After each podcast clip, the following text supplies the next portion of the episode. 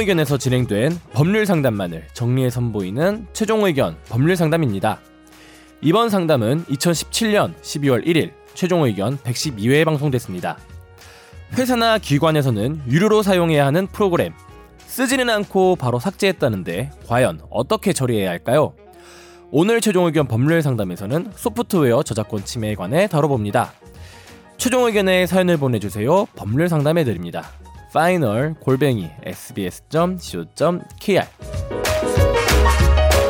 안녕하세요. 얼마 전까지만 해도 이 변호사님의 반바지가 어색하지 않은 날씨였는데 벌써 겨울이 오려나 봅니다. 오늘 반바지 아니에요? 오늘은 긴 바지 지금 어. 지- 영하 2도인데 아침 용토가 어. 정현석 변호사님 매번 즐거운 드립 감탄합니다. 목소리가 안 좋으시던데 빨리 쾌차하시고요. 항상 즐거운 방송 이끌어주시는 순수 권지윤 기자님과 쌩얼도 아름다우신 피부 미인 생활이 김선재 한 번도 아나운서님. 오늘 쌩얼이에요. 진짜로. 어, 정말 아무것도 안 발랐어. 네. 내분의 성에서 멀게만 느껴지는 법상식을 가깝게 전달해 주셔서 감사하게 듣고 있습니다. 사연이 없다는 권 기자님의 엄살에 문의드릴 건 없을까 고민했었는데 한번 여쭤보고 싶은 일이 있어서 이렇게 메일을 보냅니다. 저는 회사에서 전산 업무를 맡고 있고 ERP 프로그램을 만드는 일을 하지만 대기업이 아니다 보니 소프트웨어 및 전산 자산에 대한 관리 업무도 병행해서 하고 있습니다. 얼마 전 회사로 한 법률사무소에서 안내장이 왔는데요. 이런 걸 내용 증명이라고 하겠죠. 소프트웨어 저작권 위반에 따른 법적으로 합의를 보라는 안내 내용이었습니다.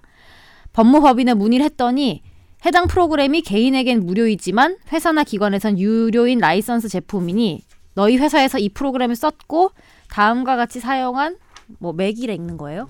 MAC 주소를 보내니 확인하고 조치를 취하시오. 해서 전산자산 관리 tool을 사용해서 사용자를 확인했더니 이 직원에게 문의했더니 잠시 다운받은 적이 있고 실제로 다운받아 설치만 했지만 바로 삭제했다는 내용이었습니다.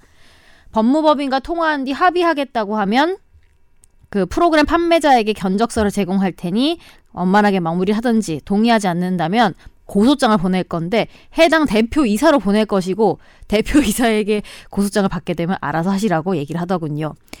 제 입장에선 제가 사용한 게 아니지만 사용한 직원에겐 불이익이 돌아가겠죠.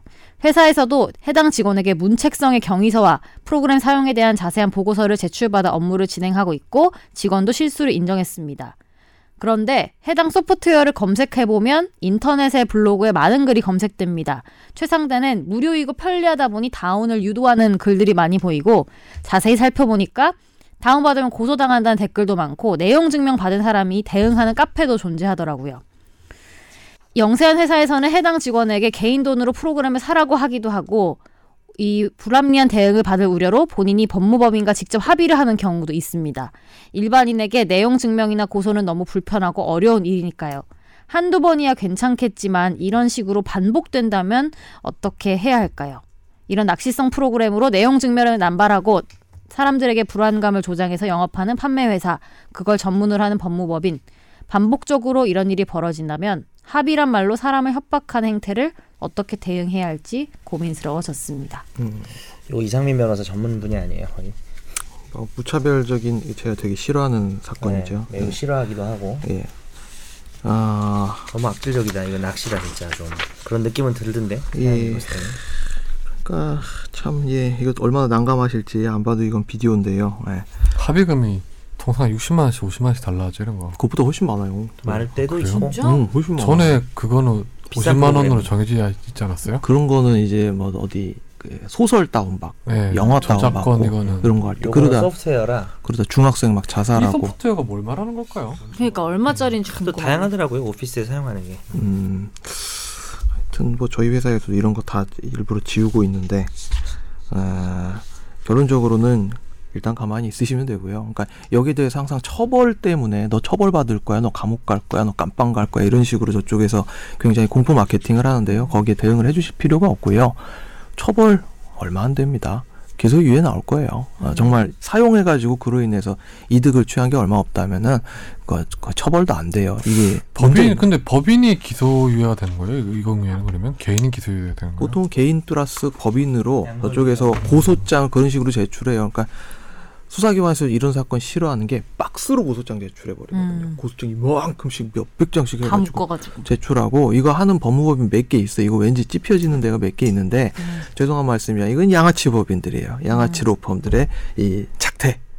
그러니까 김선재란 사람이 프로그램을 만들어 가지고 뭔가 갖고 있으면은 제가 법무법인 이상민의 이상민 변호사가 가가지고 이제 쇼부를 보는 거예요. 오히려 야, 먼저 컨택을 하는구나. 네, 당연히 먼저 가서 당신 어 이거 꽁돈 벌게 해줄게. 이걸로 내가 고소해가지고 뭐 어떤 식으로 이렇게 장난쳐가지고 돈 벌면은 9대, 나눠놨자. 9대 1로 나눠 가지는데 9가 나야. 9가 내가 갖고 1이 이쪽에 네, 가죠. 난 그렇게까지 뭐, 하여튼 되게 많이 가져가긴 하는데 그래도 근데 인원수를 늘려버리면 저게 꽤 큰 돈이 되니까. 그렇죠. 엄청나게. 그래서 아르바이트생 고용해가지고 계속 이거 MAC address 뒤지고 막 별짓 별짓 다 해요. 그래가지고 무차별적인 고소를 해가지고 장난치는 경우가 많죠. 개발자가 9구 변호사가 1이란 얘기죠? 아니요. 변호사가 9라고요? 변호사하고. 어 그렇게까지 한다고 이거 엄청난 돈인데 그러면 그렇죠. 전에 그래가지고 저기 저작권법으로 법무법인이 뭐 60억인가 벌었다 이런 것도 있었잖아요. 너무 네.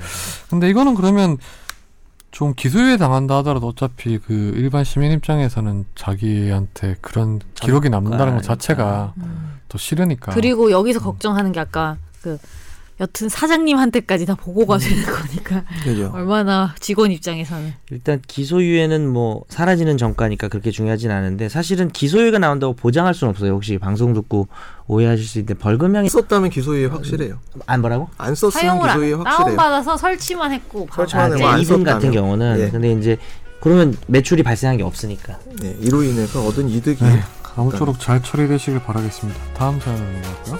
네 집은 서울이